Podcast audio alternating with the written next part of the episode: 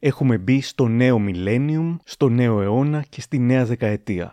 Είμαστε στην Κυριακή 9 Απριλίου του 2000, δύο λεπτά πριν από τις 7 το απόγευμα, πριν από το κλείσιμο της κάλπης. Και στο στούντιο του Αντένα ο Τέρενς Κουίκ υποδέχεται τον κύριο Στράτο Φαναρά. Δύο λεπτά αργότερα θα ξεκινήσει η συναρπαστικότερη, αγχωτικότερη και σουρεαλιστικότερη εκλογική βραδιά που έχει συμβεί ποτέ στην Ελλάδα. Ο Διευθύνων Σύμβουλος Metron Analysis, ο κ. Στράτος Φαναράς, είναι ήδη στο στούντιό μας. Κρατάει τα χαρτιά στα χέρια του. για να δω, έτσι, για να δω. Να σας, κύριε Απλά Βουλή. και μόνο να τα δω. Ωραία, εντάξει. Θα έχουμε μια σαφή εικόνα για τον νικητή μόνο στην περίπτωση που υπάρχει μεγάλο προβάδισμα του ενός ή του άλλου κόμματος. Είναι απολύτως ακριβές αυτό, κυρία Τρέμι. Ε, 15 δευτερόλεπτα. Κύριε Φαναρά, όλη ε, η προσοχή είναι στραμμένη επάνω σας. Τι να πω, είμαστε έτοιμοι. Επικρατεί απόλυτη σιγή. Δεν μιλάμε και σας ακούμε σε 9 δεύτερα. 8. 5. 2. Είστε έτοιμος να μας πείτε, είναι 7 η ώρα. Αυτό είναι ένα ηχητικό ντοκιμαντέρ για την ιστορία των αξέχαστων εκλογών θρίλερ του 2000.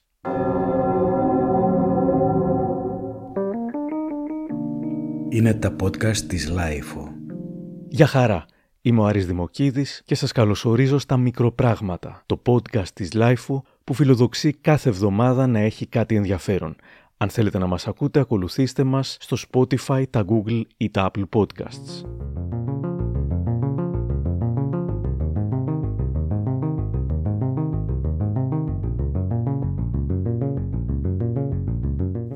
Πώς φτάσαμε στην βραδιά θρίλερ που όντως έφερε στα πρόθυρα νευρικής κρίσης εκατομμύρια Έλληνες ψηφοφόρους τηλεθεατές με την εξαίρεση ενός διαλύματος στις αρχές της δεκαετίας του 90 που κυβέρνησε ο Κωνσταντίνος Μητσοτάκης, το Πασόκ ήταν στην εξουσία για σχεδόν δύο δεκαετίες. Τώρα ήταν ο Κώστας Σιμίτης ο Πρωθυπουργός και είχε χειριστεί διάφορες δύσκολες φάσεις της ε, ελληνικής ζωής, τα ίμια, το θέμα του Οτσαλάν και το Πασόκ είχε αρκετή φθορά.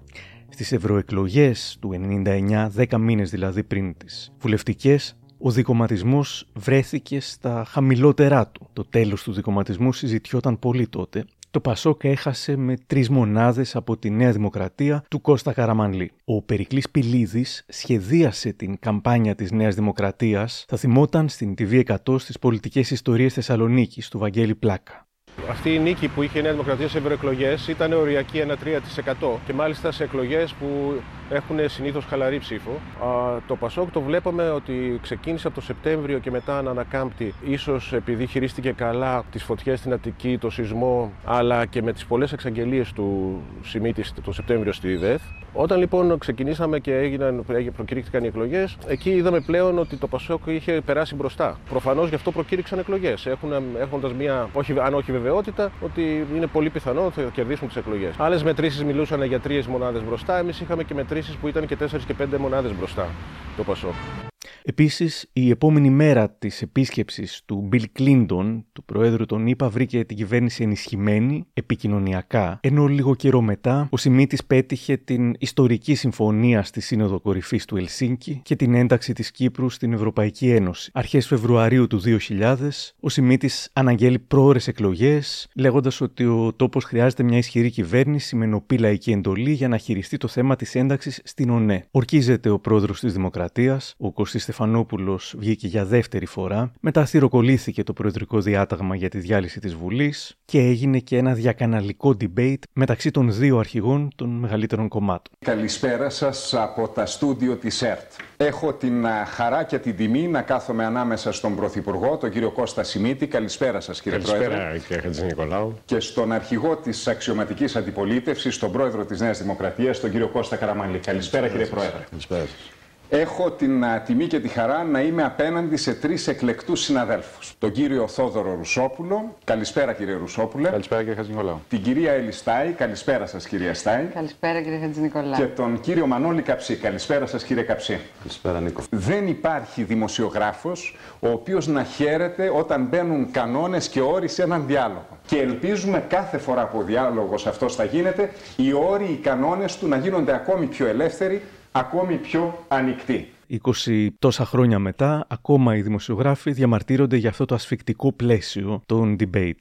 Ας πάρουμε μια μικρή γεύση από το debate. Ο Θοδωρής Ρουσόπουλος, δημοσιογράφος μόνο τότε, ρωτά τον Σιμίτη για τις φούσκες στο χρηματιστήριο. Εάν δούμε σήμερα τι συμβαίνει στα χρηματιστήρια του κόσμου, θα δούμε ότι στη Νέα Υόρκη υπήρξαν πτώσεις τιμών, διότι ακριβώς εκτιμήθηκε ότι ορισμένες μετοχές είχαν υπερβολική αξία. Αυτό σημαίνει μετοχές φούσκες. Το πλαίσιο του χρηματιστηρίου στην Ελλάδα είναι ορθό. Υπάρχει μεγαλύτερη δυνατή διαφάνεια και όσο η οικονομία πηγαίνει καλά, τόσο και το χρηματιστήριο μεσοπρόθεσμα και μακροπρόθεσμα θα έχει μια επιτυχημένη πορεία. Και μετά τον Καραμανλή. Το ελληνικό σας πρόγραμμα, στο οποίο επιλέξει, αναγράφεται το εξής: Να απαγορευτούν παρεμβατικές δηλώσεις κρατικών παραγόντων σχετικά με την πορεία του χρηματιστηρίου. Μόλις το μεσημέρι, ο εκπρόσωπος της Νέας Δημοκρατίας είπε ότι είναι αποδεκτό και αναμενόμενο να γίνονται ενέσεις στο χρηματιστήριο, προκειμένου κάποιοι να μην χάσουν τα χρήματά τους. Ποιο από τα δύο να πιστέψουμε. Κύριε Σόμπλα, να ξεκαθαρίσουμε κάτι εάν γίνονται κάποιες μικροενέσεις, θα μου επιτρέψετε να πω, που έχουν σχέση περισσότερο, να μην δουν και άλλα χαμένα χρήματα, οι εκατοντάδες χιλιάδες των μικροεπενδυτών που θρυνούν πολύ μεγάλες απώλειες, είναι στα όρια του ανεκτού. Επιμένουμε λοιπόν στο εξής. Το χρηματιστήριο. Ο χρόνος, ε, βάλτε μια τελεία σας παρακαλώ. Εντάξει. Πώς θα φέρνει η ζωή, ο Θοδωρής Ρουσόπουλος, και που να το ήξερε και ο ίδιος, ότι λίγο καιρό μετά θα γινόταν εκείνος εκπρόσωπος της Νέας Δημοκρατίας; Το debate δεν επηρέασε τίποτα. Δεν μπορούσαν να το πούν τότε οι δημοσκόποι αφού απαγορευόταν η, δημοσίευση των Γκάλοπ για δύο εβδομάδες. Τη βραδιά των εκλογών θα μαθαίναμε από τον Ηλία Νικολακόπουλο. Ο, το debate δεν έχει παίξει απολύτως κανένα ρόλο. Ο Καραμαλής ήταν λίγο καλύτερος από το Σιμίτη. Καλύτερο τον κύριο Καραμαλή θεώρησε το 35% περίπου και τον κύριο Σιμίτη το 30%. Το 15% είπε ότι ήταν και οι δύο το ίδιο καλοί και ένα 15% και οι δύο το ίδιο κακοί. Αυτό είναι μικρή επίπτωση όμως. Ε, είχε, είχε μηδενική επίπτωση μηδενική. στο αποτέλεσμα. Σε μια άλλη προεκλογική τηλεμαχία, εδώ ο Γιάννης Πολίτης ρωτάει τα νούμερο 2 των κομμάτων τους, τους μακαρίτες Άκη Τσοχατζόπουλο και Μιλτιάδη Εύερτ, για την καινούρια τότε μόδα της πρώτης κυρίας στην εκστρατεία.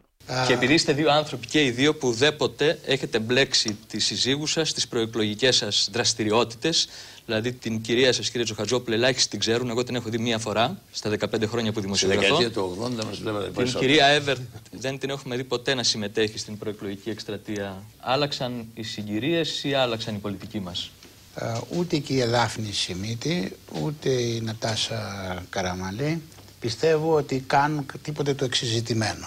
Ε, συμμετέχουν στην δραστηριότητα των συζύγων τους. Αυτό περιμένει ο ελληνικός λαός, οι γυναίκες να βοηθάνε τους συζύγους τους.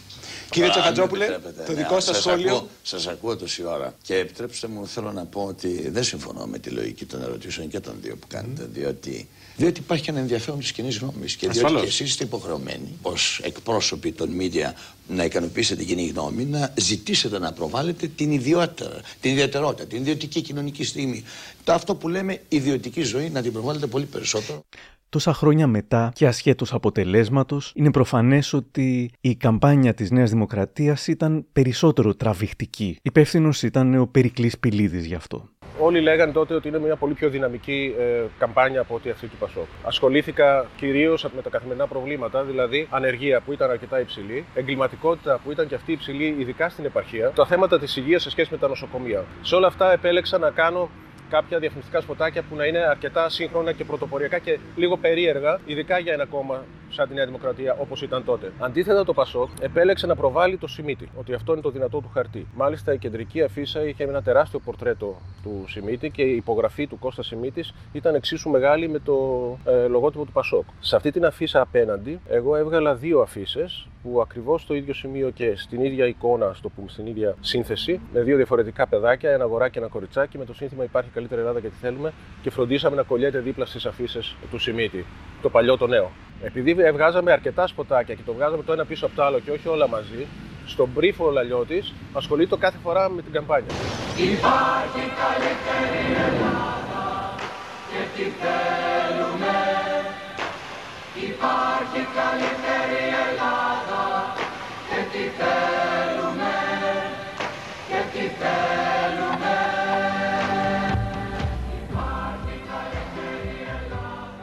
Μιλώντας στην TV100, ο Περικλής Πηλίδης λέει για το πώς έβγαλε το σύνθημα σε μια περίοδο που για λίγα μπορούσες να κατηγορήσεις την κυβέρνηση και οι περισσότεροι πολίτες όντως νιώθαν ότι ζούσαν καλά. Η οικονομία πήγαινε σχετικά καλά, ήταν όλοι χαρούμενοι γιατί μπαίνουμε στην ΟΝΕ, δηλαδή ευρώ. Στην προσπάθεια μου λοιπόν να γράψω ένα σύνθημα, ένα σλόγγαν, το κεντρικό σύνθημα για την καμπάνια, δεν μπορούσα να βρω τίποτα. Εκεί λοιπόν σχεδιάστηκε μέσα στο μυαλό μου μια καμπάνια που θα μιλούσε για την καθημερινότητα και όλα αυτά βεβαίως με τη σύμφωνη γνώμη και του Άρη του Σπιλιοτόπουλου που τότε ήταν εκπρόσωπος τύπου. Έβλεπα λοιπόν ότι αυτό το οποίο παρουσίαζε το Πασόκ δεν μπορούσες να, να πεις ότι πάνε όλα χάλια. Εκεί λοιπόν μου ήρθε η ιδέα ότι από αυτό που βλέπετε και από αυτό που ζείτε, κάτι καλύτερο μπορεί να υπάρχει. Και προέκυψε το σύνθημα Υπάρχει καλύτερη Ελλάδα και τι θέλουμε. Ένα σύνθημα που μάλλον έγραψε καλά και μας βοήθησε γιατί ζήτησε από τον φίλο μου τον Σταμάτης Σπανουδάκη να το μελοποιήσει. Μας κορόιδεψαν πάρα πολύ γι' αυτό και μάλιστα ο Λαλιώτης όταν πρωτοεμφανίστηκε αυτό το έδειξε γελώντας. Αυτό ήταν πολύ καλό. Στη συνέχεια, πολλά στελέχη της Νέας Δημοκρατίας ζητούσαν να το αποσύρουμε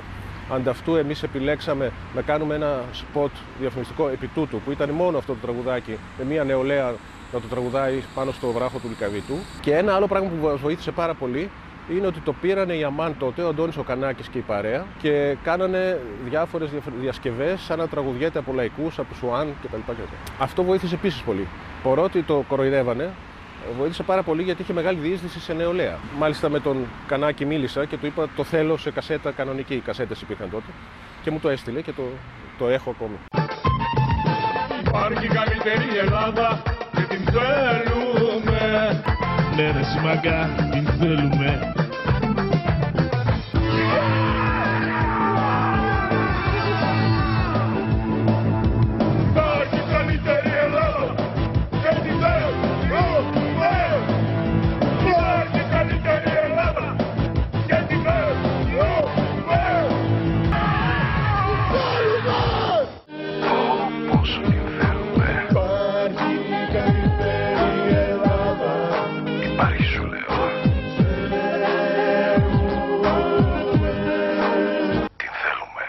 Και άλλα προεκλογικά σποτ της Νέας Δημοκρατίας σατυρίστηκαν, π.χ. από την σειρά «Εγκλήματα», όπου ο Κώστας Κόκλας έκπληκτος κοιτά τις δυο γυναίκες να μιλούν όπως οι τύποι στη διαφήμιση της Νέας Δημοκρατίας. Α, δεν τα μάθατε. Χθες το βράδυ ανοίξανε το σπίτι του Θόδωρου και τα πήραν όλα. Τα μάθατε; Χθες το βράδυ ανοίξανε το σπίτι του Θόδωρου και τα πήραν όλα.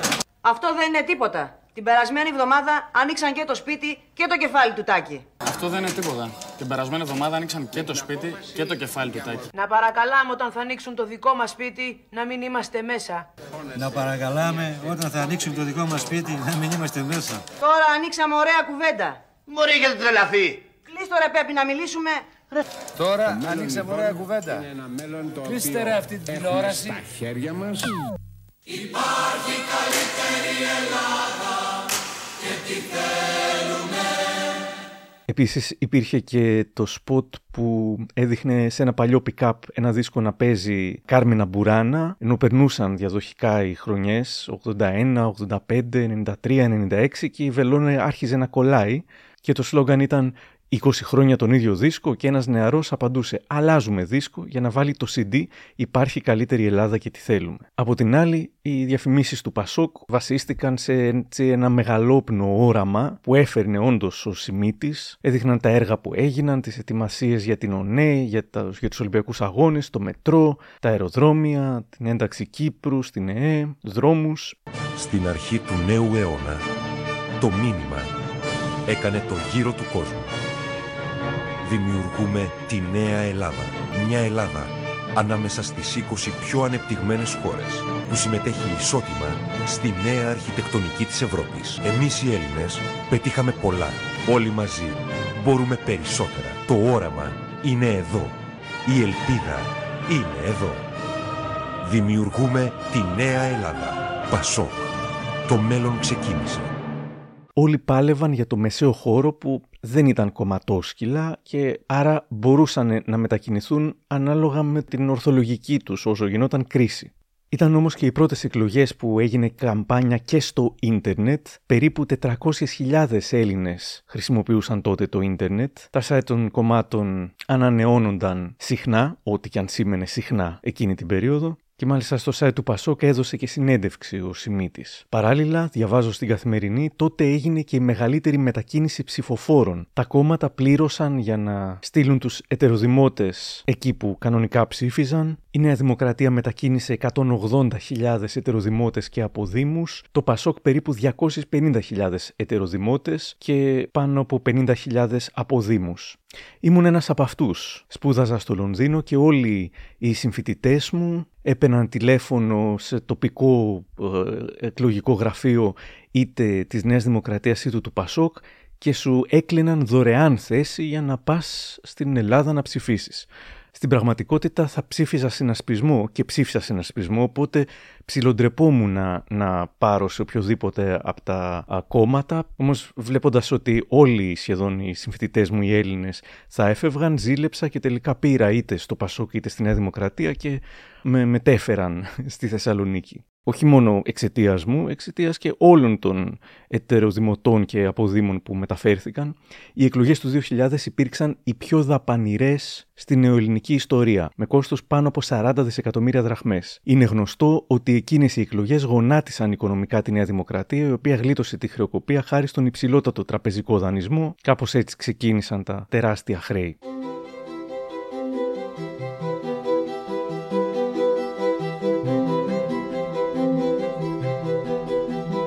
Έχουμε φτάσει την μέρα πριν τις εκλογές, το Σάββατο 8 Απριλίου. Ο Πέτρος Ευθυμίου θα θυμόταν μιλώντας στο βήμα. Λίγο μετά τις 9 το βράδυ μου τηλεφώνησε ο Πρωθυπουργός. Πέτρο, με πήρε ο Ηλίας Νικολακόπουλος. Μου είπε ότι αύριο χάνουμε τις εκλογές. Σε παρακαλώ να μου ετοιμάσεις δύο δηλώσεις. Μία για την νίκη και μία για την ήττα. Του απάντησα ότι αύριο θα κερδίσουμε τις εκλογές. Η δήλωση για την νίκη θα είναι έτοιμη η δήλωση για την ήττα θα είναι σε κλειστό φάκελο που δεν θα χρειαστεί να ανοίξει ποτέ.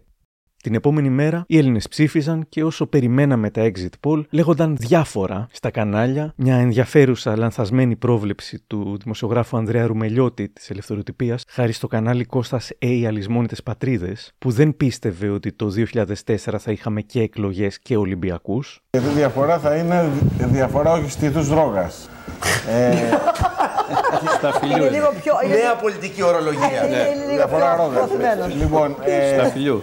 Και επειδή σε δύο χρόνια, άντε δυόμιση, θα έχουμε ξανά εκλογές, γιατί πρέπει να υπάρξει καινούργια κυβέρνηση πριν από την Ολυμπιάδα. Για ποιο λόγο; Γιατί δεν θα γίνουν την ώρα που θα γίνονται Ολυμπιακοί Αγώνες, θα έχουμε και εκλογές κιόλας. Δεν νομίζω. Γιατί; Στον Αντένα ήταν ε, ο Τέρεν Κουίκ, η Όλγα Τρέμι και η Έλλη Στάι μαζί και στο παραπέντε η αγωνία κορυφωνόταν. Μόνο είναι η αγωνία του παραπέντε. Εδώ στο μεγάλο εκλογικό κέντρο του Πασόκ υπάρχουν νεολαίοι του Πασόκ οι οποίοι απαντούν με ε, φορητές κόρνες, αυτέ που έχουμε στα γήπεδα συνήθως, στους οπαδούς της Νέας Δημοκρατίας οι οποίοι περνούν με τα αυτοκίνητα κορνάροντας, έτσι για να ζήσουμε και λίγο εκλογικό κλίμα. Και στο Σύνταγμα, τι γίνεται, ακούμε τον Νικόλα Βαφιάδη. Εδώ στο Σύνταγμα έχουν ήδη αρχίσει να συγκεντρώνονται αρκετές εκατοντάδες άνθρωποι. Έχουν ήδη κλείσει δύο λωρίδες ακόμη της κυκλοφορίας. Ε, της Νέας Δημοκρατίας. Εν αναμονή βεβαίως της ανακοινώσεως και των exit poll καταρχήν. Ε, ακούτε τα συνθήματα. Ήρθε η ώρα του Καραμαλή, είναι το κεντρικό σύνθημα που φωνάζουν εδώ Βλέπουμε ότι και στα δύο εκλογικά κέντρα πανηγυρίζουν οι οπαδοί.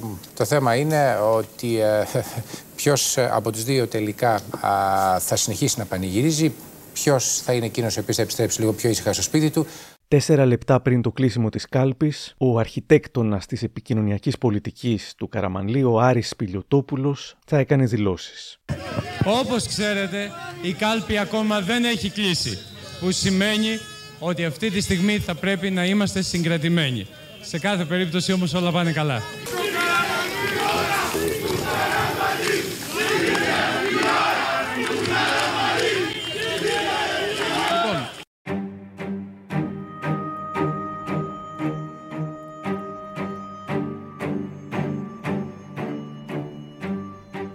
Η ώρα έχει φτάσει και στον αντένα ο Τέρεν Κουίκ υποδέχεται, όπως είπαμε και στην αρχή, τον Στράτο Φαναρά για να ξεκινήσουν όλα.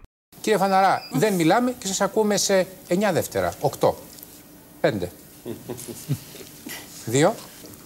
Είστε έτοιμος να μας πείτε, είναι 7 η ώρα. Πασόκ 41-7 έως 44-1. Νέα Δημοκρατία 41-6 έως 44. Είναι προφανές ότι θα έχουμε μια βραδιά θρίλερ. Όμως, αν το exit poll του Αντένα έδειχνε μπροστά το Πασόκ, αυτό δεν συνέβαινε με τα περισσότερα από τα υπόλοιπα exit poll. Στο exit poll του Μέγκα το Πασόκ έχανε με μια μονάδα. Στο exit poll του Α το Πασόκ έχανε με 0,8 και με 0,8 έχανε και στο exit poll του Star Channel. Σε όλα αυτά λοιπόν η Νέα Δημοκρατία ήταν μπροστά. Η ΝΕΤ, δηλαδή η ΕΡΤ, αρχικά θα έβγαζε ένα exit poll στο οποίο θα ήταν για ελάχιστα μπροστά το Πασόκ, όμως σύντομα θα το διόρθωνε σε ισοπαλία, διόρθωνε σε εισαγωγικά. Δεν μπορούμε να τη βάλουμε μέσα σε αυτούς που είπαν ότι θα κερδίσει το Πασόκ. Αρχικά πανηγυρίζουν όλοι. Όπως βλέπετε, πανηγυρίζουν και οι δύο. Και στην Κλαθμόνος και στο Σύνταγμα. Πώς να μην πανηγυρίζουν τέτοια αποτελέσματα; Πανηγυρίζουν όλοι εκτός από τα μικρά κόμματα. Το δίκη του Τσοβόλα θα έμενε απ' έξω. Ο συνασπισμός θα περνούσε μεν το όριο του 3%, αλλά τίποτα άλλο. Και το Κουκουέ θα είχε τα κλασικά σταθερά ποσοστά του. Καθώς όμως σχεδόν όλα τα exit poll δείχνουν με περίπου μία μονάδα νίκη της Νέας Δημοκρατίας, οι οπαδοί τη τρέχουν στη Ριγίλης. Η εκτίμηση που υπάρχει εδώ στη Ριγίλης είναι ότι τελικά θα υπάρξει μια καθαρή νίκη της Νέας Δημοκρατίας ικανή να της δώσει την ε, δυνατότητα να κυβερνήσει. Ε, δεν άκουσα... Να ευχαριστήσουμε. Εκεί φτάνει και ο Καραμανλής με τον αέρα του νικητή. Τα ποσοστά θα κινηθούν, η εικόνα μάλλον είναι μία αναστρέψιμη. Θα γίνει ό,τι έχει γίνει και στις ευρωεκλογές. Ο δρόμος ε, μπροστά από την πλατεία Συντάγματος έχει κλείσει. Οι ψηφοφόροι πανηγυρίζουν, ακούγεται ο ύμνος της Νέας Δημοκρατίας. Με ακούτε; Ναι, ναι, απολύτως σε ακούμε. Ε, ακούγεται ο ύμνος, ε, συνεχείς ε, ζητοκραυγές και ο ύμνος της Νέας Δημοκρατίας ακούγεται συνεχώς. Κύριος Αλοκοσκούφης είναι Καλησπέρα μαζί σας. μας. Καλησπέρα κύριε Αλοκοσκούφη. Με στενοχώρησε το exit poll που δείξατε. Έρχεται πολύ σε αντίθεση με τα υπόλοιπα. Εξήγησε αμέσως Ναι, ναι, πριν ο κύριος εντάξει. Νιάρχος ότι το συν πλην 0,9 Ναι, ναι, εντάξει. σημαίνει ναι. ότι το ξέρω, Πασόκ, από στατιστική ξέρω. ξέρω η από Νέα στατιστική. Δημοκρατία μπορεί να κοιμαθούν Καθώς περνούσε η ώρα και καθώς και η ΕΡΤ τελικά σταμάτησε να δείχνει μπροστά το Πασόκ, ο στράτος Φαναράς και ο Αντένα πρέπει να ένιωθαν πολύ μεγάλη μοναξιά. Μίλησα σήμερα με τον στράτο Φαναρά, που κατά τη γνώμη μου ήταν ο μεγάλος πρωταγωνιστής εκείνης της ε, βραδιάς, όπως αποδείχτηκε. Τον ρώτησα πώς ένιωθε που ήταν τελικά ο μόνος που υποστήριζε κάτι τόσο διαφορετικό από τους υπόλοιπους. κατάλαβα πόση σημασία είχε όχι μόνο για την εταιρεία αλλά και για μένα και για τη ζωή μου εκ των υστέρων εκείνη η μέρα. Εκείνη την ημέρα δεν είχες, ε, ε, δεν είχες χρόνο για δεύτερες σκέψεις. Θυμάμαι πάντως ότι επικρατούσε μια απόλυτη θλίψη στο τηλεοπτικό σταθμό που συνεργαζόμασταν. Καταρχήν ο Τέρας Κουίκ δεν χάρηκε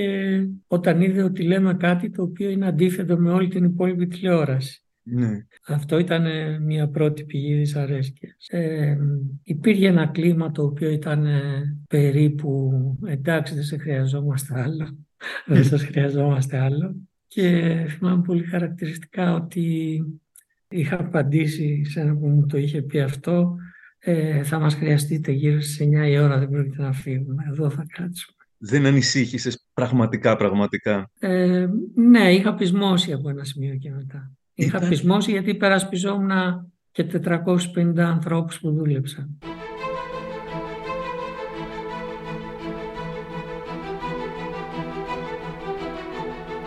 Οι εικόνες από τη Ριγίλη έδειχναν νεοδημοκράτες να κρατούν στα χέρια τους κυδιόχαρτα που έγραφαν Κυδεύομεν σήμερα το λατρευτό μας Πασόκ εν τόπο χλωερό, εν τόπο αναψυχής. Στον Πειραιά, ο Πέτρος Μαντούβαλος έκανε θριαμβευτική παρέλαση στους κεντρικούς δρόμους, λέγοντας ότι θα είναι ο επόμενος υπουργός και να του ανοίξουν να μπει. Εν τω μεταξύ και ο Πάνος Παναγιωτόπουλος που ήταν σίγουρος ότι θα γίνει υπουργός βγάζει θριαμβευτικό νικητήριο λόγο εν μέσω καπνογόνων. στοιχείο που ανέδειξε τη Νέα Δημοκρατία σε πρώτο κόμμα και μας φέρνει στη διακυβέρνηση Ποιος κάνει του δήλωση; τόπου είναι η επιμονή του Κώστα Καραμαλή και όλων των στελεχών. Κύριε Παναγιώτοπουλε, η διαφορά που βλέπετε να κάθεται τελικά. Εγώ πιστεύω ότι η διαφορά θα είναι τουλάχιστον μία μονάδα. Είναι ασφαλής αυτή η διαφορά, δίνει άνεση Ασφαλέστατη. προοδευτική. Με βάση τον εκλογικό νόμο είναι ασφαλέστατη. Η Ντόρα Μπακογιάννη, χαμογελαστή, αλλά κάπως πιο συγκρατημένη από τον Παναγιωτόπουλο,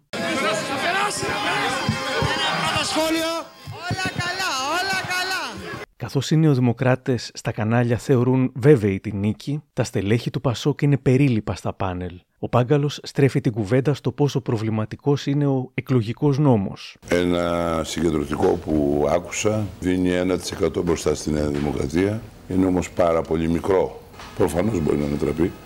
Αλλά αυτό δεν έχει τόσο μεγάλη σημασία. Νομίζω ότι έχουμε ένα άθλιο εκλογικό σύστημα. τελείως απαράδεκτο. Και αγγίξαμε τα όρια της ανοχής με αυτές τις εκλογές. Ε, εγώ προσωπικά έχω προτείνει εκλογικό σύστημα. Άλλο. Πιστεύετε ότι έκανε λάθος το Πασόκ στην εκλογική του ε, καμπάνια; Ε, να με αφήσετε να πω για το εκλογικό σύστημα που μου αρέσει, γιατί η καμπάνια μου είναι αδιάφορη. Είναι για άλλους τύπους αυτά τα. Πιστεύοντας ότι μάλλον έχουν χάσει, άνθρωποι του Πασόκ, όπως εδώ ο τηλέμαχος Χιτήρης, κάνουν κριτική στη στρατηγική του κόμματός τους, την οποία σίγουρα δεν θα έκαναν αν ήξεραν ότι θα κερδίσουν. Τι να σας πω, ότι δεν είμαι ευχαριστημένος. Δεν είμαι διατηρώ τις ελπίδες μου ότι θα μπουν μέσα στην, στα αποτελέσματα τα αστικά κέντρα τα μεγάλα. Ελπίζω ότι θα ανατρέψουν το αποτέλεσμα. Παρ' όλα αυτά και να το ανατρέψουν ακόμα δεν μπορώ να πω ότι είμαι ευχαριστημένος. Γιατί η πολιτική που έκανε αυτή η κυβέρνηση τα τελευταία χρόνια ήταν ε, πολύ θετική για την πορεία της χώρας μας. Πάρα πολύ θετική. Και δυστυχώς αυτό δεν φαίνεται στα αποτελέσματα των εκλογών. Τι πήγε λάθος, δηλαδή; Πήγε λάθος κάποια τακτική επικοινωνίας, κατά την άποψή μου. Πάμε στη Χαριλάου Τρικούπη. Ο κύριος Λαλιώτης φτάνει εκεί. Έχουμε πανηγυρισμού από τους οπαδούς της Νέας Δημοκρατίας. Χρειάζεται μια αναμονή λίγου χρόνου. Μέχρι τώρα έχουν ε, μιλήσει οι ερευνητές, οι αναλυτές, οι δημοσκόποι. Α αφήσουμε να καταγραφεί η λαϊκή τιμιγορία και μετά θα συζητήσουμε. Είναι αναστρέψιμο, είναι αναστρέψιμο το αποτέλεσμα. Αυτά από τον κύριο Λαλιώτη. Ε, έχει έρθει όμως ο Ηλίας Νικολακόπουλος στο στούντιο, ο οποίος έχει κάποια νέα στοιχεία. Έχουμε και μια... ακόμη διόρθωση με βάση αποτελέσματα. Η διαφορά μεταξύ των δύο κομμάτων πιθανότερο να είναι μισή μόνο ποσοστία μονάδα. Εν τω μεταξύ, η ΕΡΤ διορθώνει το αρχικά σωστό της exit poll, αφήνοντας τον αντένα μόνο σωστό. Μετά την τρίτη διόρθωση, το Μέγκα κάνει και τέταρτη και πλέον δείχνει να είναι ισοπαλία.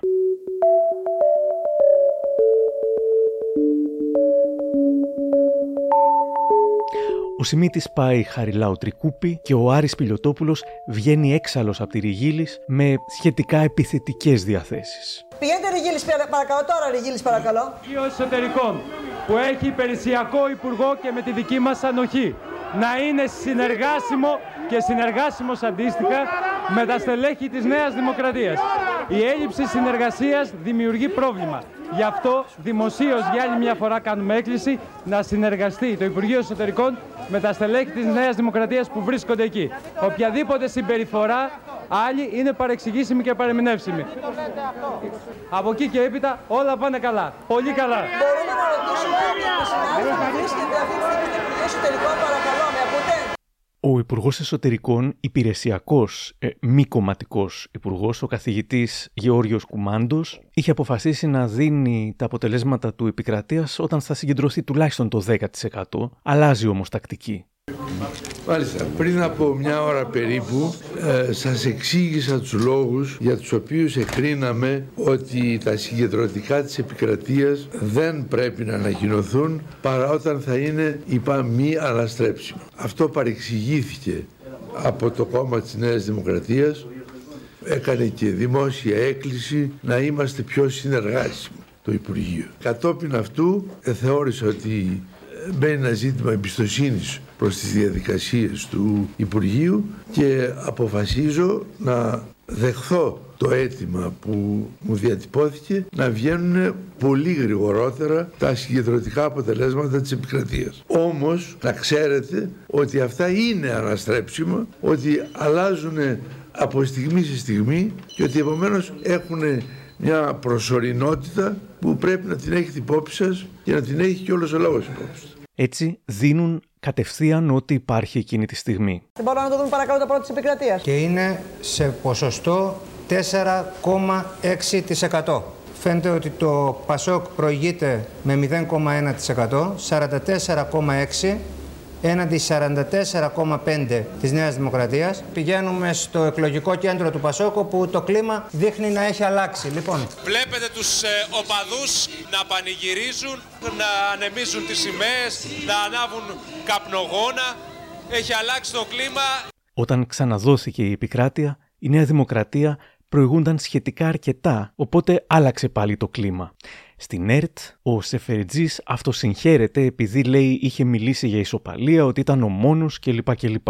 Μία ευχαριστία για την δικαίωση της προσέγγιση μας. Νομίζω ότι είμαστε οι μόνοι οι οποίοι βγάλαμε την απόλυτη ισοπαλία. Νομίζω ότι βγάλατε πρώτοι και το είδα αυτό το πράγμα. Αρκεί να ξέρουμε να κάνουμε καλά τη δουλειά μας, γιατί αυτή μας δικαιώνει. Λοιπόν, αλλά τα βλέπετε. Σε ένα high-tech περιβάλλον με γραφικά τα οποία ήταν πολύ πρωτότυπα, ο Προκόπης Δούκας και η Σοφία Τσιλιγιάννη. Τώρα στο 7, συνέχεια μπαίνουν λοιπόν, στοιχεία. Καθώς προστίθενται εκλογικά τμήματα, η Νέα Δημοκρατία έχει ποσοστό 44,6% ενώ το ΠΑΣΟΚ 44%. Όταν ανέφερα στο Twitter ότι ετοιμάζω το ηχητικό ντοκιμαντέρ που ακούτε για τις εκλογές του 2000, ο Θείος Θανάσης ανέβασε μια φωτογραφία του Προκόπη Δούκα γράφοντας σε high-tech εικονικό σκηνικό παρουσίασης. Ο ίδιος ο Προκόπης Δούκας, ε, βλέποντας τις εικόνες, σχολίασε χιουμοριστικά. Έχω παρουσιάσει ποσοστά άνω του 40%. Να σέβεστε. Μίλησα σήμερα με τον Προκόπη Δούκα και τον ρώτησα τι θυμάται από εκείνη την βραδιά θρίλερ. Τότε ήταν η NET, ήταν η πρώην NET 2 που είχε γίνει το κύριο ειδησιογραφικό κανάλι από το 97 και μετά και εκεί έπεφτε το βάρος. Καταρχήν πανηγύρισαν οι νεοδημοκράτες βέβαια όπως είναι φυσικό. Μιλάμε για μια άλλη εποχή με τα πάθη διαφορετικά οξυμένα από τη σήμερα. Και το δεύτερο που θυμάμαι σαν τώρα μπροστά μου είναι ότι ο Άρης Πιλιοτόπουλος, τότε εκπρόσωπος τύπου της Νέας Δημοκρατίας, ήρθε με ένα κλιμάκιο στελεχών, φουριόζος φουριόζος μπήκε στην ΕΡΤ, σχεδόν έτοιμος το λέω εγώ τώρα έτσι, αυτό είναι ε, δική μου ας πούμε ποιητική μεταφορά, ε, σαν να ήταν έτοιμος να καταλάβει τα χειμερινά ανάκτορα. Να πάρει δηλαδή τον έλεγχο της ΕΡΤ έτσι, από τους προηγούμενους. Ήρθε στην ΕΡΤ εκείνες τις ώρες για να ελέγξει πώς πηγαίνει η εκλογική βραδιά ή για να δείξει... Κοίτα να δεις, αντίθετα με αυτό τι συμβαίνει σήμερα, η ΕΡΤ θεωρεί το... Αυτό είναι και δείγμα πολιτικής καθυστέρησης. Ήμασταν μια άλλη χώρα πριν από 23 χρόνια. Ήρθε να ελέγξει ένα βασικό αρμό πληροφόρησης που ήταν η ελληνική ραδιοφωνία τηλεόραση. Παρότι δεν είχε ακόμα καν εκλεγεί. Ε, ναι, αλλά είχε, είχε τα exit poll μαζί του, κατάλαβες. Δεν πίστευαν ποτέ ότι τα exit poll δεν θα επιβεβαιωθούν. Εν τω μεταξύ, τότε που είχαν αρχίσει τα επίσημα αποτελέσματα, ο κόσμος της Νέας Δημοκρατίας ενθουσιάστηκε ακόμα περισσότερο. Στον κόσμο του Πασόκ επικρατούσε απελπισία, καθώς άκουγαν για ώρες τους πανηγυρισμούς των αντιπάλων να δυναμώνουν, λέει ο δικηγόρος και στέλεχος τότε του Πασόκ Κώστας Μαμέλης. Ήταν μια πολύ δύσκολη βραδιά γιατί πράγματι τα κορναρίσματα, οι φωνές, τα συνθήματα καμιά φορά και η αλλαλαγμή των α, φερόμενων ως νικητών οπαδών και φίλων της Νέας Δημοκρατίας δημιούργησαν μία αίσθηση ήττας στο στρατόπεδό μας. Ανέβηκα πάνω στο τραπέζι και χωρίς μικρόφωνο τους είπα ότι παιδιά περιμένετε η νύχτα είναι μεγάλη και γι' αυτό το λόγο θα κάνετε υπομονή και θα ανεχθείτε την άλλη πλευρά που πανηγυρίζει γιατί τα δικά μας δείγματα δείχνουν ότι εμείς θα είμαστε μπροστά Σύντομα οι νεοδημοκράτες θα καταλάβαιναν ότι κάτι πάει πολύ στραβά, όμως θα ήταν πια αργά. Δεν μπορούσαν πλέον να μαζέψουν τους ενθουσιασμένους οπαδούς τους, λέει ο γιατρός Νίκος Λιακόπουλος, που τότε ήταν πρόεδρος της ΟΝΕΔ Θεσσαλονίκης. Τελικά τα μηνύματα της κάλπης αλλά και τα μηνύματα των αντιπάλων, θυμίζω την περίφημη δήλωση Λαλιώτη που όσου ασχολιόμασταν χρόνια μας πάγωσε, άρχισαν να μην δείχνουν στην ίδια ένταση με τα exit poll. Το πρόβλημα ήταν ότι αυτό δεν μπορούσε να μεταφερθεί στον κόσμο, ο οποίος συνέχισε τους πανηγυρισμούς και τα πρώτα μηνύματα στη μεγάλη μάζα των νεολαίων έφτασαν τελικά μετά από περίπου μία μισή-δύο ώρες και φαινόταν ότι τελικά το βράδυ δεν θα είναι τόσο ευχάριστο ή, εν πάση περιπτώσει, τόσο καθαρό όσο θα περιμέναμε.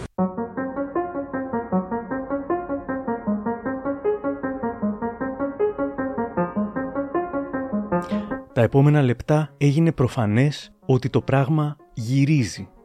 Και θυμάστε που ουσιαστικά ο Αντένα απέσυρε τον Στράτο Φαναρά από το πάνελ του στούντιο και ότι στο «Ε, δεν θα σας χρειαστούμε άλλο» αυτός είχε απαντήσει «Θα με χρειαστείτε στις 9 η ώρα». Είχε πάει 9. Οπότε φτάνει περίπου 9 η ώρα και, και ποιο είναι το κλίμα. Το κλίμα είναι ότι η παιδιά το γυρίζει που έλεγε και η διαφήμιση. Ε, και τότε μας αναζήτησαν να ξαναβγούμε για να ξανασυστήσουμε. Τότε. Ε, ακριβώς.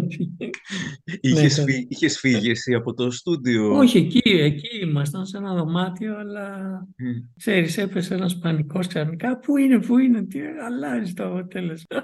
Σας ξεκλείδωσαν. Ναι, Α, μάλιστα. Έτσι λοιπόν, ο κύριος Φαναράς ξαναβγαίνει στον αέρα. Παρουσιάζει το 100% του exit poll, το Πασόκ συνεχίζει να προηγείται ελαφρώς όπως είχε δείξει από την αρχή. Κύριε Φαναρά. Ε, πρόκειται για μια ισορροπία τρόμου ή αν θέλετε να βγάλω το τρόμο πρόκειται για μια πραγματική ισορροπία και δεν είναι εδώ μια προσπάθεια που κάναμε εμείς για να τα έχουμε καλά με όλους είναι η ίδια η κοινωνία, το εκλογικό σώμα που κατέγραψε αυτή τη διάθεση Ο Τουίκ τον δικαιώνει πετώντας και μπηχτή για το Μέγκα που μάζευε τη διαφορά. Από το 1% υπέρ της Νέας Δημοκρατίας την μάζευε όλη τη νύχτα. Δεν μπήκατε δηλαδή στην δυσάρεστη θέση, κύριε Φαναρά, να αρχίσετε να μαζεύετε τη 1,2 μονάδα προπορία για ένα κόμμα στο 1%, μετά στο μισό της εκατό, μετά στο 25%. Έτσι ήταν κάτι που το αποφύγατε εσείς.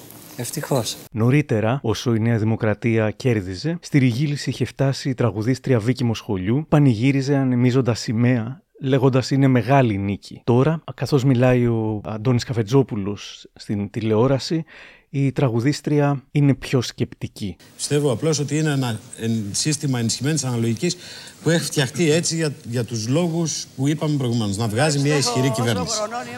Παρόλα αυτά. Συγγνώμη, ε, συγγνώμη κύριε Καφετζόπουλε, παρακαλώ. αλλά έχουμε δηλώσεις της Βίκης Μοσχολιού. ακόμα. Τι λέει; Δεν ξέρω ακόμα. Δεν ξέρω ακόμα. Θέλω οπωσδήποτε να κερδίσει η Νέα Δημοκρατία. Το θέλω από την ψυχή μου. Τώρα, τι να σου πω.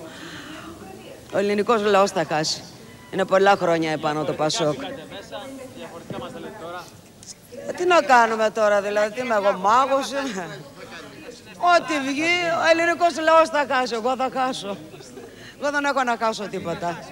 Ήθελε μια αλλαγή, την ήθελε. Δεν επιτρέπεται τόσα χρόνια να είναι ακόμα επάνω μου. Γιατί δημοκρατία δεν έχουμε. Δεν ψηφίζει ο λαός. Δημοκρατικά έχει. Γιατί εσύ τσαντίζεσαι, τι είσαι πασοκτζής είσαι. Ε, δεν το κατάλαβα. Τι δημοκρατικά. Δημοκρατικά, ναι, δεν λέω όχι. Γίνεται πλέον προφανές ότι όλα θα παιχτούν στην Β' Αθηνών, για τα αποτελέσματα της οποίας και την ενσωμάτωσή τους θα ξενυχτούσε όλη η Ελλάδα. Στην ΕΤ, ο Λιριτζής και ο Οικονόμου θα σχολίαζαν. Προκαλεί θλίψη νομίζω αυτή η εικόνα που βλέπουμε όλοι μας απέναντί μας, του οπαδούς στη Ριγίλης και στη Χαριλάου Τρικούπη να πανηγυρίζουν η μεν για το 0,1 όταν είναι μπροστά το κόμμα τους, η δε για το αντίθετο. Στη Ριγίλης υπάρχει ακόμα κάποιος κόσμος, αλλά οι σημαίες έχουν κατέβει και τους βλέπεις να καπνίζουν αριμανίως με εγχωμένα βλέμματα. Απ' την άλλη, στο Πασόκ μιλούν για μεγάλη νίκη. Εδώ ο Μιλτιάδης Παπαϊωάννου. Το Πασόκ κόβει πρώτα το νήμα. Αυτή είναι η εκτίμηση όλων πλέον. Μια μεγάλη νίκη. Τώρα κύριε Υπουργέ, με μισό τα εκατό επάνω μεγάλη νίκη. Κοιτάξτε, μην ξεχνάτε τις συνθήκες κάτω από τις οποίες το Πασόκ έδωσε την εκλογική αναμέτρηση.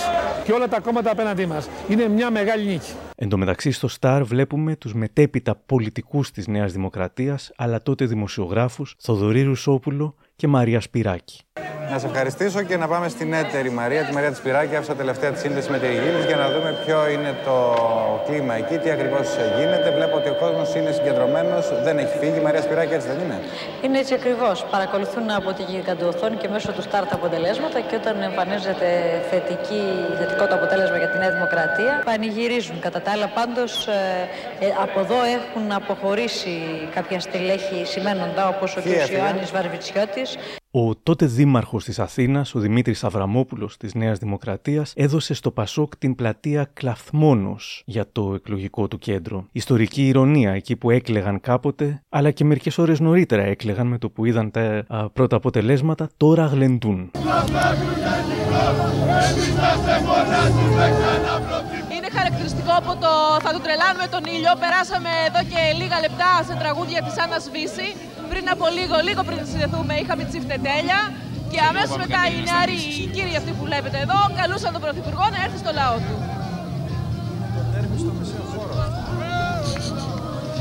Ο Περικλής Πηλίδης έχει κάνα δυο τραγελαφικές αναμνήσεις από τη βραδιά στη Ριγίλης πριν γυρίσει το αποτέλεσμα, αλλά και μετά. πρώην υπουργός με πιάνει και μου λέει που είχε χωθεί και είχε μπει μες στη Ριγίλης, δεν ξέρω πώς. Κοίταξε, λέει Περικλή, ξέρεις τις ικανότητές μου. Πες τον Καραμαλή να μην με ξεχάσει. Επειδή ξέρω ότι είσαι κοντά του. Και ότι θα γίνει κυβέρνηση. Αυτός ο ίδιος άνθρωπος, όταν πλέον γύρισε το αποτέλεσμα, τον άκουγα στο διάδρομο μπροστά μου και κοιτάζοντάς με κιόλας να λέει σε πηγαδάκια φταίει η επικοινωνιακή ε, πολιτική του Σπηλιοτόπουλου, του Πιλίδη και όλων αυτών. Όταν πλέον γύρισε το αποτέλεσμα, άρχισαν να διαλύονται, να φεύγουν όλοι αυτοί που είχαν έρθει για τα συγχαρητήρια. Μάλιστα, ένας φίλος μου όταν ακόμα ήταν μπροστά η Νέα Δημοκρατία, μου τηλεφωνεί στο κινητό και μου λέει «Κουμπάρε, κερδίσαμε». Μετά όταν γύρισε το αποτέλεσμα μου τηλεφωνεί ξανά και μου λέει «Κουμπάρε, χάσατε».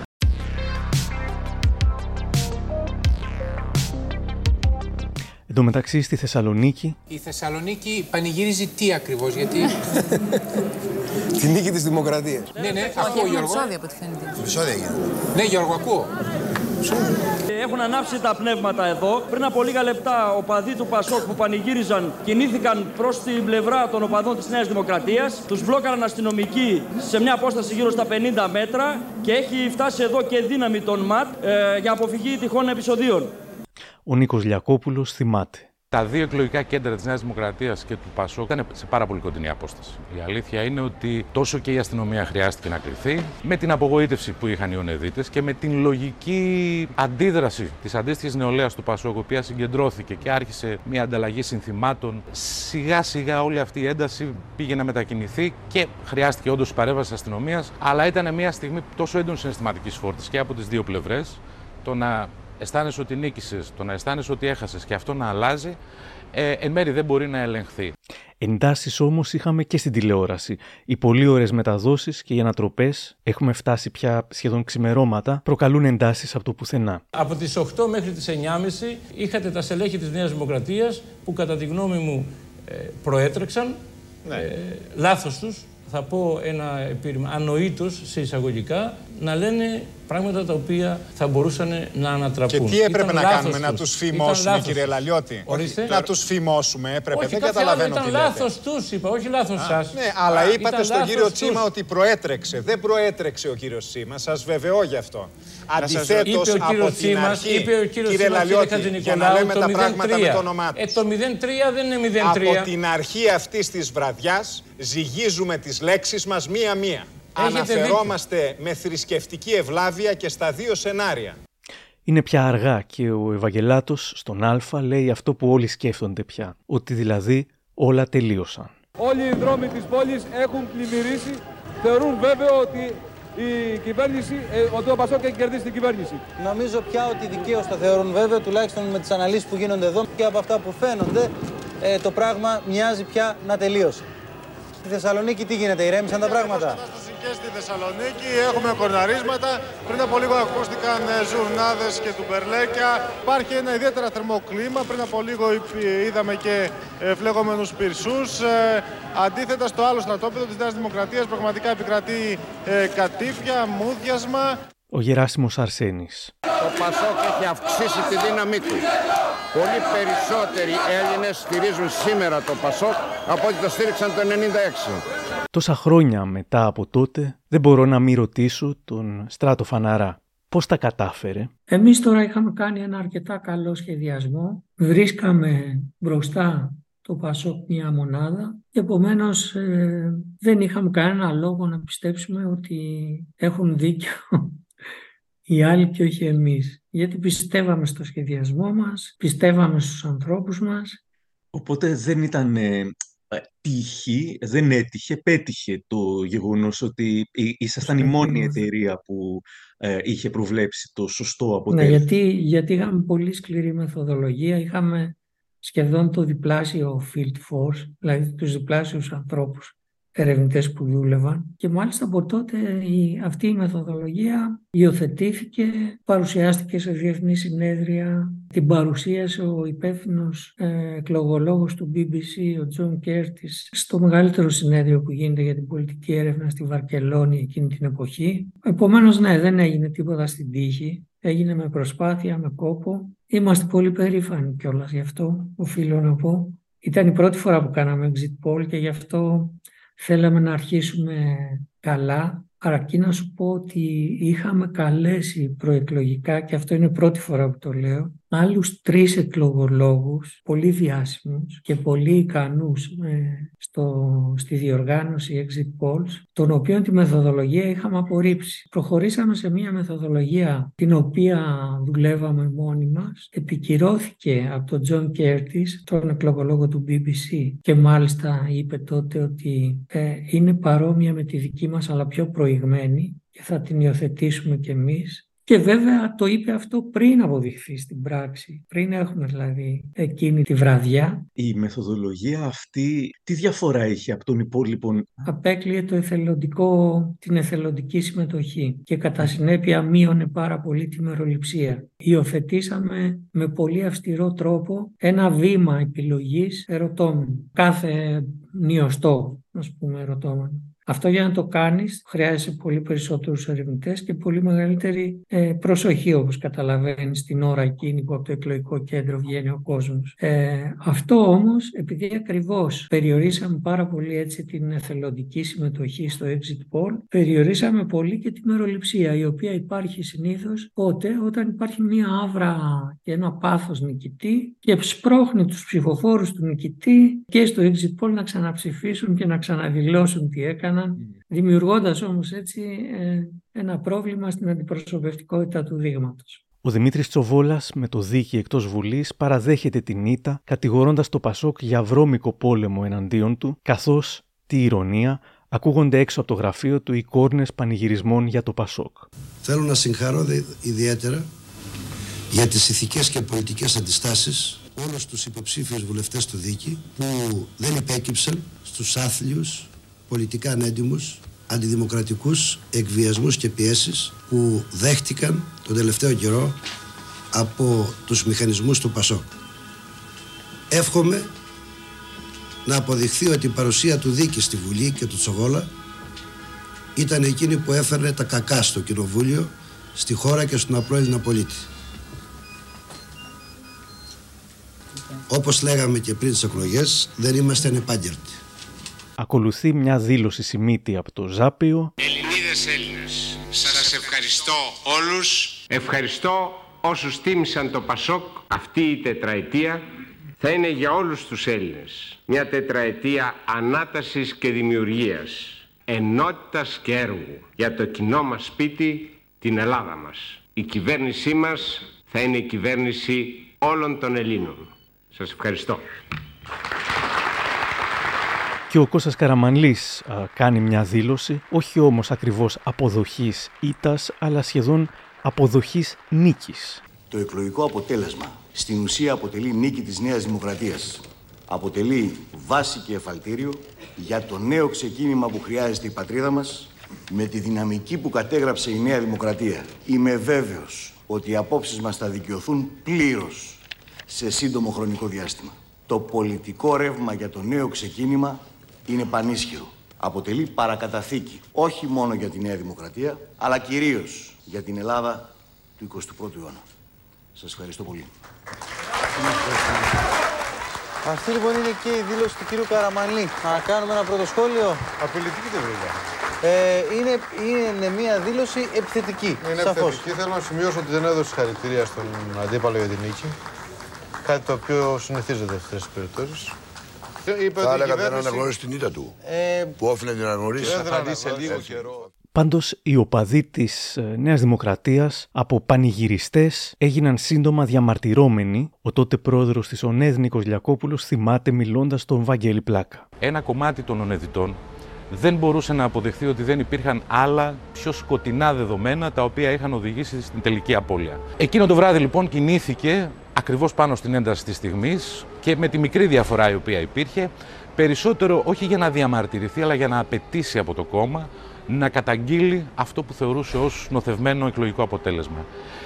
Ίσως είναι από τις ε, σωστότερες ενέργειες του Κωνσταντίνου Καραμαλή που δεν άκουσε κάτι που, ας μην κρυβόμαστε, δεν ήταν μόνο η νεολαία, ήταν ένα πολύ μεγάλο του κόσμου της Νέας Δημοκρατίας, ο οποίος πίστευε ότι το αποτέλεσμα ίσως θα έπρεπε να ελεγχθεί. Το γεγονός ότι η Νέα Δημοκρατία και ο πρόεδρος απέδειξαν και έδειξαν ψυχραιμία, βοήθησε να εκτονωθεί και εκείνη η κατάσταση, Βέβαια, εκείνο το βράδυ δεν θα ξεχαστεί από κανέναν μας και αυτό γιατί πάρα πολλοί κόσμοι και ακόμη και τώρα θεωρεί ότι εκείνο το βράδυ το αποτέλεσμα ήταν νικηφόρο και τελικά ίσως κάποια πράγματα μεσολάβησαν. Δεν μπορείς να τους το βγάλεις ε, από τη σκέψη τους. Σε κάθε περίπτωση η ένταση που υπήρχε για μένα ήταν η τελευταία εκλογική διαδικασία που έζησα και τις επόμενες από κοντά που έφτασε σε τέτοιο βαθμό και σε τέτοιο σημείο. Ευτυχώς δεν ξαναχρειάστηκε να παραταχθούν πολιτικοί στρατοί και δεν ξαναχρειάστηκε κανένα αποτέλεσμα να περάσει από τέτοια δίνη όπως το αποτέλεσμα των εκλογών του 2000.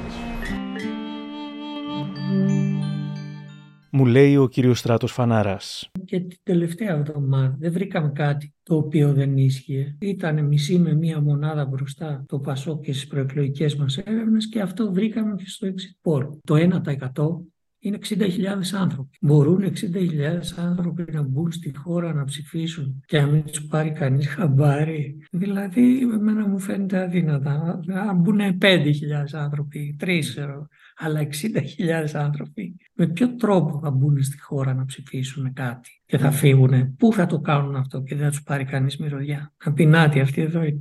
60.000 νομίζω είναι ένα ολόκληρο γήπεδο, ένα ολόκληρο Ολυμπιακό στάδιο ναι, περισσότερο σαν αστεία δηλαδή τα, τα άκουγα και τότε αυτά παρά ως ουσία. Και νομίζω ότι ο θειασότης αυτής της ιστορίας και αυτής της θεωρίας ήταν ο αείμνηστος κύριος Τράγκας, αν κάτι λέει αυτό.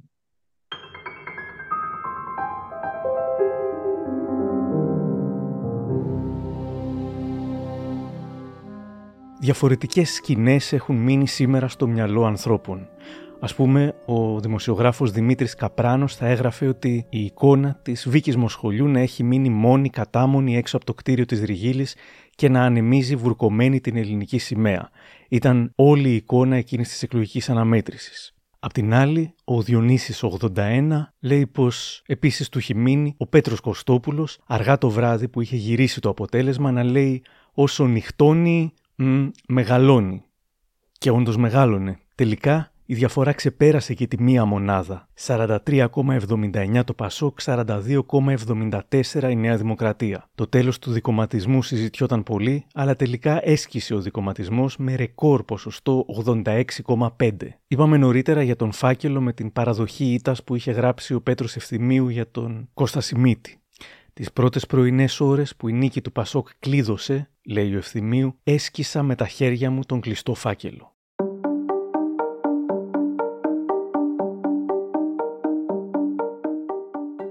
Το επόμενο πρωί, οι εφημερίδες πρόλαβαν τελικά να γράψουν το ποιος νίκησε.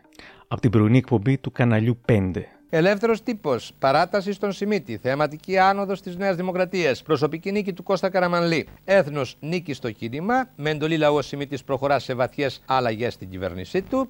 Η βραδινή νίκησε το Πασό, κέρδισε όμως ο Κώστας Καραμανλής για μια χούφτα ψήφους. Αυριανή νικήσαμε. Η Ελλάδα σε νέα τροχιά. Όχι άλλα λάθη. Τέρμα η αλαζονία. Να πατάξει ο Πρωθυπουργός τα διάφορα τροχτικά που ετοιμάζονται να στήσουν πίσω από την πλάτη του βρώμικες δουλειές με ύποπτες συμβάσεις. Οι Αθηναϊκοί ξαγρύπνησαν οι Έλληνες για τον τέρμπι βαθιά νυχτωμένοι. Απογευματινή, θρίαμβος Καραμαλή κλώνησε το καθεστώς του Πασόκ.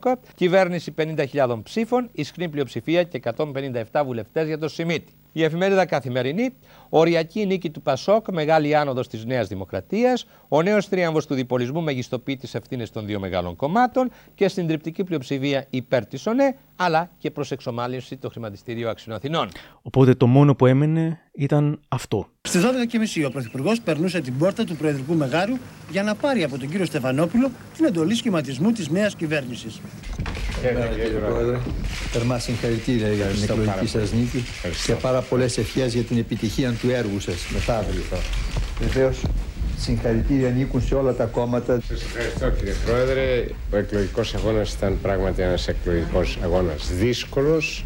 Τον κύριος Σιμίτης συνεχάρισαν για την επανεκλογή του πολλοί ξένοι ηγέτες, ανάμεσά τους ο Αμερικανός πρόεδρος Μπιλ Κλίντον και ο πρόεδρος της Ευρωπαϊκής Επιτροπής Ρωμάνο Πρόντι.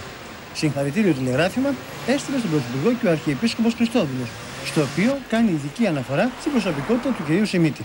Νομίζω ότι ο Χριστόδουλος θα μετάνιωνε σύντομα για αυτό που έγραψε και οι σχέσεις του με το Σιμίτη θα γίνονταν εχθρικές, μια άλλη ιστορία για κάποιο άλλο μελλοντικό επεισόδιο.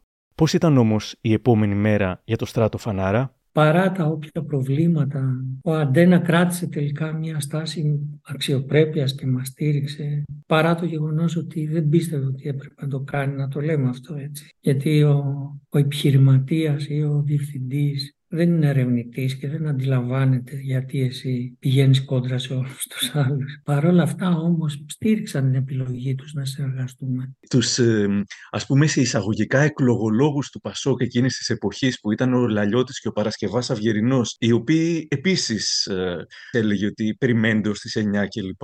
Ε, σκεφτήκατε να τους κάνετε πρόταση να δουλέψουν στην εταιρεία σας. Ήταν. Είχαν ταλέντο σε αυτό, το, σε αυτό το τομέα, φαίνεται. Ε, κοιτάξτε, κάποια στιγμή ε, με την άδεια του καναλιού και του ιδιοκτήτη ε, ενημέρωσα για το τι βρίσκουμε τον, τον Πρωθυπουργό. Φαντάζομαι τώρα ότι ο Πρωθυπουργός με το κόμμα του συζητούσαν ε, τι μαθαίνουν από τα exit polls. Δεν ξέρω τις λεπτομέρειες, αλλά... Ε, Οπότε από εσάς μάλλον ίσως. Δεν ξέρω, δεν το, δεν το συζήτησα μαζί του. Ναι. Θυμάμαι την άλλη μέρα είχε στο ραδιόφωνο εκπομπή ο Καλαμίτσης, στο ραδιόφωνο του Αντένα, τη μεγάλη επιτυχία που είχαμε χτες στο exit poll μας και τα λοιπά και τον παίρνανε οι ακροατές του και τον μαλώνανε. Και του λέγανε δεν μας νοιάζει που είχατε επιτυχία, εμείς θέλαμε να κερδίσει η Δημοκρατία και εσύ μας λες ότι είχατε επιτυχία. Πιστεύω ότι σήμερα θα ήταν πολύ πιο προσεκτικές οι εταιρείες. Μετά από εκείνο το γεγονός, τότε ήταν ενεργός στον χώρο της έρευνας και ο Ηλίας ο Νικολακόπουλος, ο γεννήτορας ας πούμε του χώρου στην Ελλάδα και ο οποίος είχε προσχωρήσει στην άλλη εκδοχή με βάση τα δεδομένα που είχε, ότι κερδίζει η Νέα Δημοκρατία δηλαδή. Βρεθήκαμε, συζητήσαμε, υιοθετήθηκε κάποια στιγμή μέσα στον χρόνο να προχωρήσουμε σε ένα ενιαίο exit poll που κάνουμε και σήμερα. Ανταλλάξαμε εμπειρίες, ανταλλάξαμε τεχνογνωσία και αν θέλεις τη γνώμη μου, παρά τα προβλήματα που υπάρχουν σήμερα και τα οποία είναι πολύ πιο σοβαρά από εκείνη την εποχή, να μπορέσεις να διεξάγεις ε, μια έρευνα, να δειγματοληπτήσεις και να έχεις ε, συμμετοχή. Οι ίδιες οι εταιρείες ε, ως κουλτούρα μεθοδολογική πλησίασαν πολύ. Λέγεται συχνά πως εκείνες τις εκλογές κοιμηθήκαμε με Νέα Δημοκρατία και ξυπνήσαμε με Πασόκ. Είναι κάτι που πολλοί δυσκολεύτηκαν να χωνέψουν ακόμα και καιρό μετά. Ο Δημήτρης Βαρτζόπουλος, υποψήφιος βουλευτής της Νέας Δημοκρατίας, δεν θα ξεχνούσε ποτέ την κατραπακιά. Και ακόμη και να μην έβγαινε, αντιλαμβάνεστε ότι άμα η Νέα Δημοκρατία ήταν κυβέρνηση την άλλη μέρα το πρωί για εμά τους ε, πολιτευτές, έστω και τους αποτυχώντα, θα υπήρχε μια ιστορία ενασχόληση στο κράτος με οποιοδήποτε τρόπο. Άρα και το γενικό και το προσωπικό στοιχείο ήταν αυτά που δημιούργησαν τη μεγάλη χαρά στην αρχή και μετά την κατραπακιά την άλλη μέρα το πρωί. Δεν ξεχνάει κανείς αυτές τις στιγμές. Εμεί κοιμηθήκαμε νικητές και ξυπνήσαμε ξεσκέπαστοι. Θα κλείσουμε με ένα άλλο απόσπασμα από την κομική σειρά «Εγκλήματα» Κάποιος άλλος λοιπόν που δυσκολεύτηκε να το χωνέψει ήταν ο Αριστίδης Μητρόπουλος, τον οποίον έπαιζε ο Αθηνόδωρος Προύσαλης, που μαθαίνει για την ήττα τελικά της Νέας Δημοκρατίας από το γιο του, Αχηλέα, που υποδίεται ο Χρήστος Χατζηπαναγιώτης. Τι κάνεις εκεί μπαμπά; Γιορτάζω τη νίκη του κομματός μου. Μπαμπά, δεν νίκησε η Νέα Δημοκρατία. Μα αφού η Μπακογιάννη πανηγυρίζει. Ε, για άλλους λόγους. Πώς γίνεται; Τα γκάλο που μας φέρναν πρώτους. Συμβαίνουν αυτά. Άντε κοιμήσου είναι αργά. Ο Σαρδίνη φταίει. Τους είχα πει να πάρουν το μανουσάκι. Κανείς δεν φταίει. Εσύ φταίς. Υπήρχε καλύτερη Ελλάδα και δεν την ήθελες. Εντάξει, εντάξει. Εγώ φταίω. Άντε.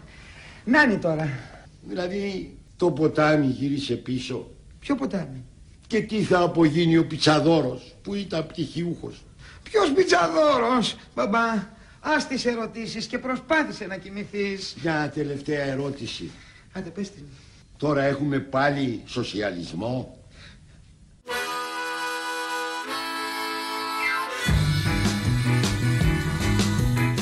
Κάπου εδώ τελειώσαμε. Και αν θέλετε να μας ακούτε, ακολουθήστε τα μικροπράγματα της LIFO στο Spotify, τα Google ή τα Apple Podcasts. Για χαρά!